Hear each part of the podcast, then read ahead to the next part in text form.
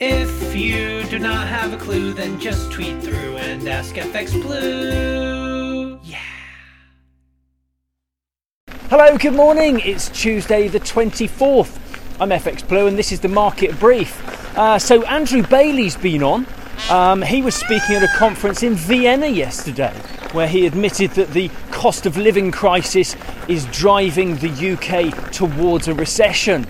A tight labour market is another issue as wage inflation is adding to overall inflation, which is still rising despite 4 consecutive interest rate hikes now.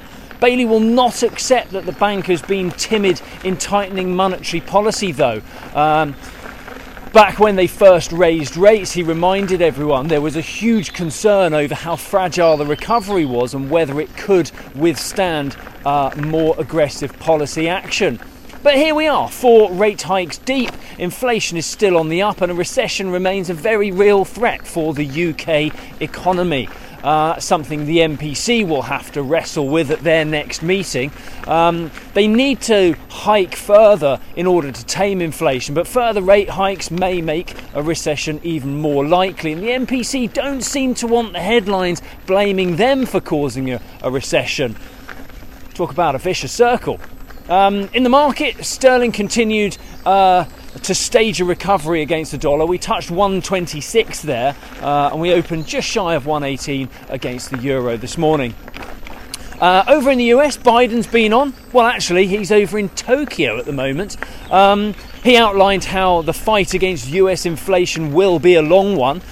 He does have confidence in the Fed, though, that they will lead the way without dipping into a recession, so that's nice. He called on OPEC to raise oil production as his own efforts to increase supply from the US Strategic Reserve have only had a limited effect on prices so far.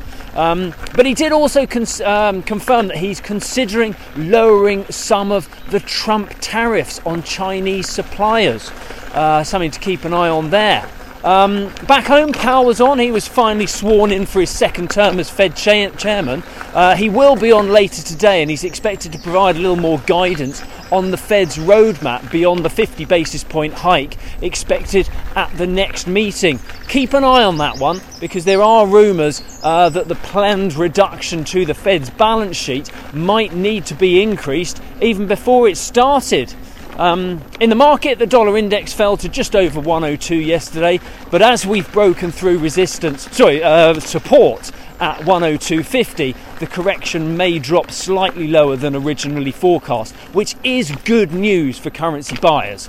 For now, though, euro dollar opens this morning up around 106.75. I should probably put my dog on a lead because there's a car chasing me. Join me again tomorrow. If you do not have a clue, then just tweet through and ask FX Blue.